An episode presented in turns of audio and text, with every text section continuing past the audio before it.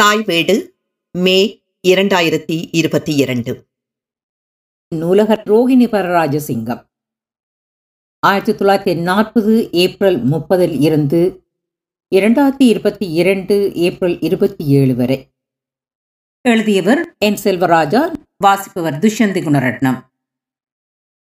யாழ்ப்பாண பல்கலைக்கழகத்தின் நூலகத்தை வளர்த்தெடுத்த நூலகர்களின் வரிசையில் ஆர் எஸ் தம்மையா சித்தம்பலம் முருகவேள் வரிசையில் திருமதி ரோகிணி பரராஜசிங்கம் மூன்றாமவராவார் யாழ்ப்பாணத்தில் ஈவ்லின் ரத்தினம் பல்லின பண்பாட்டு நிறுவனத்தின் நூலகராக பணியாற்றி வந்த வேளையில் திருமதி ரோகிணி பரராஜசிங்கம் அவர்களின் தொடர்பு எனக்கு ஏற்பட்டிருந்தது.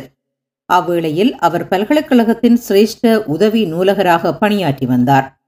நூலகவியல் சஞ்சிகையை நான் வெளியிட்டு வந்த வேளையில் அதன் ஆசிரியர் குழுவில் திரு சி முருகவேள் அவர்களுடன் திருமதி பரராஜசிங்கமும் இடம்பெற்றிருந்தார் யாழ்ப்பாணம் மாவட்டத்தின் பருத்துறை பிரதேசத்தை சேர்ந்த திருமதி ரோகிணி பரராஜசிங்கம் ஆயிரத்தி தொள்ளாயிரத்தி நாற்பது ஏப்ரல் முப்பதில் பிறந்தவர். இரண்டு பெண் பிள்ளைகளுக்கு தாயான இவர் சிறுவயது முதலே வாசிப்பில் ஆர்வம் மிக்கவர். தன் இளமை காலத்தில் பெண்குயின் பதிப்புகளை தேடி திரிந்து வாசித்து மகிழ்ந்தவர். அவரது நூல்களின் மீதான ஆர்வமே விலங்கியல் பட்டதாரியான அவரது வாழ்வின் திசையை நூல்களையும் நூலகங்களையும் நோக்கி திருப்பியுள்ளது. திருமதி ரோகிணி பரராஜசிங்கம் ஆயிரத்தி தொள்ளாயிரத்தி அறுபத்தி ஒன்றில் சென்னை பல்கலைக்கழகத்தில் தனது பிஎஸ்சி சிறப்பு பட்டத்தை விலங்கியல் துறையில் பெற்றுக்கொண்டவர் தமிழகத்தில் இருந்து இலங்கைக்கு திரும்பிய பின்னர் சிறிது காலம் காகல்ஸ் நிறுவனத்தின் புத்தக விற்பனை பிரிவின் பொறுப்பாளராக பணியாற்றி வந்தார். தனது பட்ட மேற்படிப்பு டிப்ளோமாவை நூலகவியல் துறையில் பேராதனை பல்கலைக்கழகத்தில் ஆயிரத்தி தொள்ளாயிரத்தி அறுபத்தி நான்கு அறுபத்தி ஐந்து காலகட்டத்தில் பெற்றுக்கொண்டார் இக்காலகட்டத்தில் இலங்கையின் புகழ்பெற்ற நூலக அறிஞர்களான C. Murugavel H. A. I. Gunathilaka திரு. சோமதாச கலாநிதி பால் குரூஸ் ஆகியோர் பேராதரை பல்கலைக்கழகத்தில் இவரது வழிகாட்டிகளாக இருந்திருக்கிறார்கள். இவர்களின் சிறப்பான வழிகாட்டலின் கீழ் திருமதி ரோகிணி பரராஜசிங்கம் சிறந்ததொரு நூலக ஆளுமையாக செதுக்கப்பட்டார்.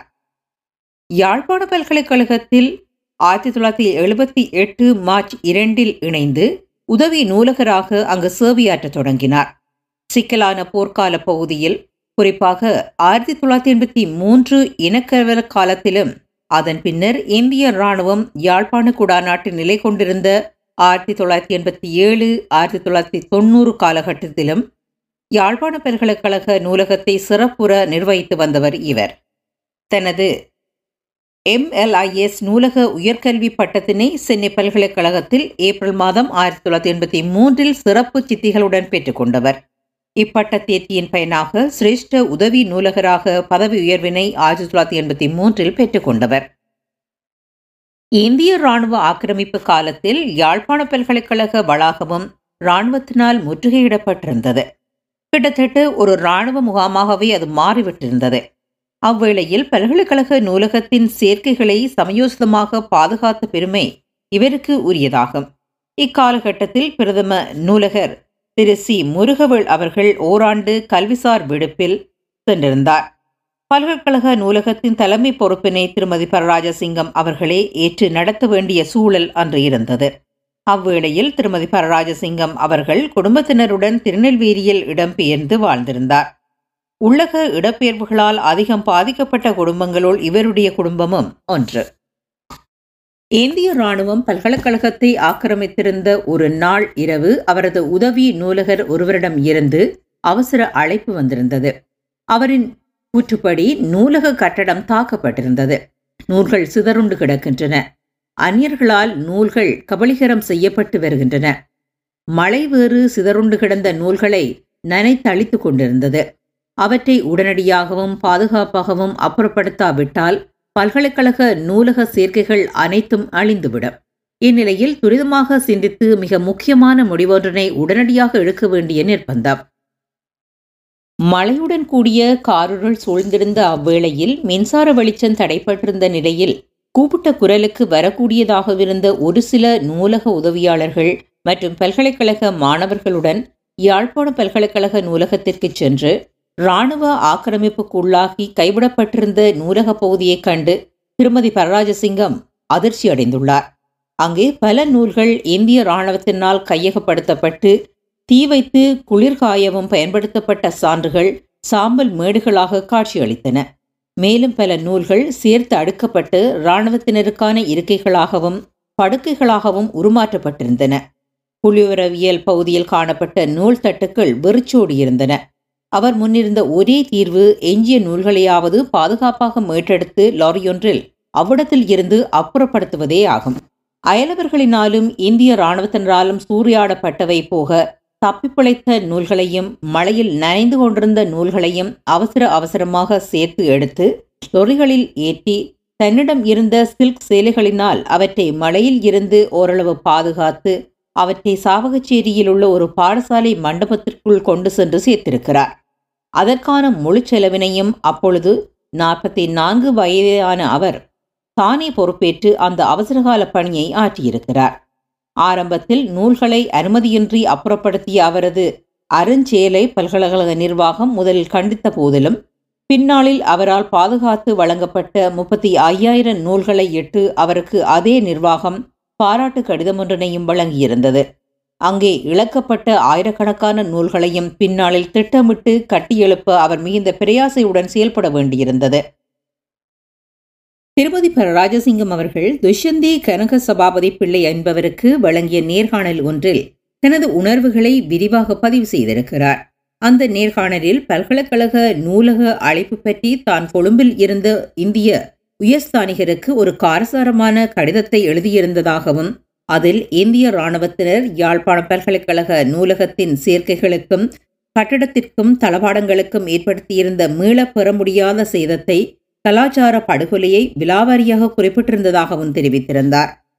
இந்திய ராணுவம் ஏற்படுத்திய சேதத்தில் யாழ்ப்பாண பல்கலைக்கழகத்தில் அவ்வேளையில் இருப்பில் இருந்த அறுபத்தி நான்காயிரம் நூல்களில் முப்பத்தி ஐயாயிரம் நூல்களையே மீட்டெடுக்க முடிந்ததாக தெரிவித்திருந்தார். யாழ்ப்பாண பொது நூலகம் தொன்னூற்றி ஏழாயிரம் நூல்களுடன் எரியுண்ட போது இழந்த நூல்களை பற்றி பேசும் அளவிற்கு எவரும் யாழ்ப்பாண பல்கலைக்கழக நூல்களின் இழப்பு பற்றி பேசுவதில்லை என்பது அவதானிக்கத்தக்கது. பல்கலைக்கழகத்தின் நூலகப் பிரிவில் மாற்றமல்ல சில கல்வித்துறைகளுக்கான பீடங்களின் அலுவலகங்களில் இந்திய இராணுவத்தினர் தங்கியிருந்த வேளை தமக்கு இடைஞ்சலாகவிருந்த சொத்துக்களையும் அப்புறப்படுத்தியிருந்தார்கள். அவற்றில் குறிப்பாக பல்கலைக்கழக மாணவர்களின் ஆய்வீடுகளின் பிரதிகளை பல்கலைக்கழக தண்ணீர் தாங்கியின் அருகே குப்பை மேடாக குவித்து வைத்திருந்தார்கள்.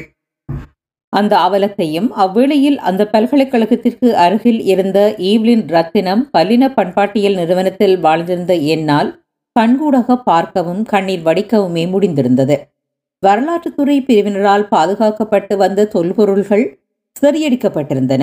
அங்கு பாதுகாத்து வைக்கப்பட்டிருந்த ஐயாயிரம் ஆண்டு பழமையான ஆனைக்கோட்டை அகழ்வாராய்ச்சி பொருட்களுக்கும் குறிப்பாக அங்கு பேணி வைத்திருந்த முதுமக்கள் தாளிக்கும் என்ன நடந்திருக்கும் என்று கற்பனை கூட செய்திருக்க என்னால் முடியவில்லை.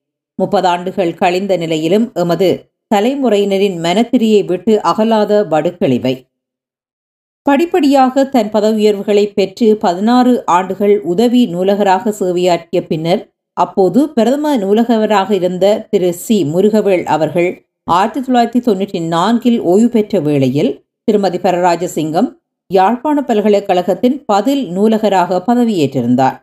பின்னர் ஆயிரத்தி தொள்ளாயிரத்தி தொண்ணூற்றி ஐந்து மார்ச் முதலாம் தேதி பிரதம நூலகராக பணியில் தொடர்ந்தார்.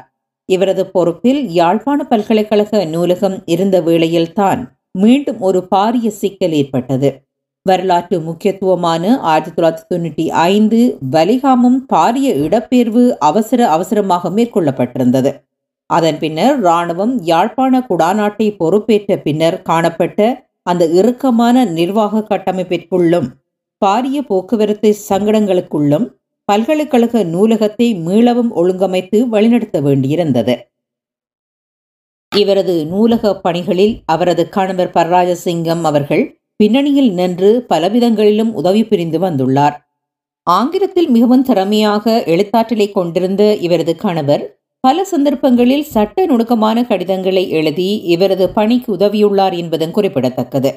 தொடர்ந்து இருபத்தி ஏழு ஆண்டு இடையறாத நூலக பணியினை மேற்கொண்டு வந்த திருமதி ரோகிணி பரராஜசிங்கம் இரண்டாயிரத்தி ஐந்து செப்டம்பர் முப்பதாம் தேதி பல்கலைக்கழக நூலகர் பதவியில் இருந்து ஓய்வு பெற்றார். பல்கலைக்கழக புத்திஜீவிகளுக்கு பத்தாண்டுகளுக்கு ஒருமுறை வழங்கப்படும் ஒரு வருட கல்விசார் விடுமுறைகளையும் இரண்டு தடவைகள் பெற்றுக்கொள்ளாமல் நூலகத்தை வளர்த்தெடுப்பதிலேயே செயல்பட்டிருந்தவர் திருமதி பரராஜசிங்கம். தொடர்ந்து இருபத்தி ஏழு ஆண்டுகள் யாழ்ப்பாண பல்கலைக்கழக நூலகத்துறைக்கு அர்ப்பணிப்புடன் சேவையாற்றியிருக்கிறார்.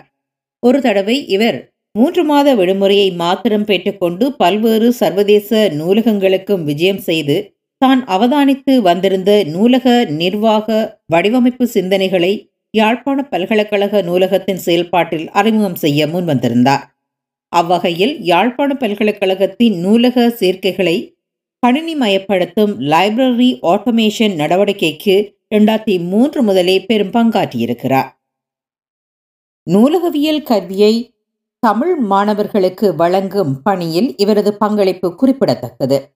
யாழ்ப்பாண பல்கலைக்கழகத்திலேயே நூலகவியல் துறைக்கான பட்டப்படிப்பின் கல்வி டிப்ளோமா துறையை இலங்கை நூலக சங்கத்தின் உதவியுடன் இரண்டாயிரத்தி இரண்டு இரண்டாயிரத்தி மூன்று காலகட்டத்தில் மீளுருவாக்கம் செய்வதில் முன்னின்று உழைத்தவர் இவர்.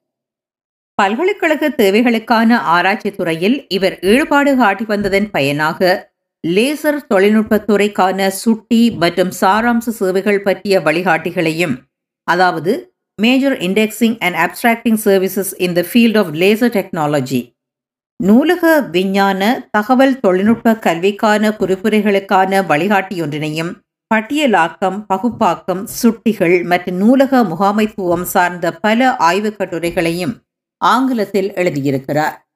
யாழ்ப்பாண விஞ்ஞான சங்கம் இலங்கை நூலகச் சங்கம் ஆகியவற்றின் ஆயுட்கால உறுப்பினராக இருந்து இந்த அமைப்புகளின் வளர்ச்சிக்கும் தனது கடின உழைப்பினை இவர் வழங்கியிருக்கிறார்.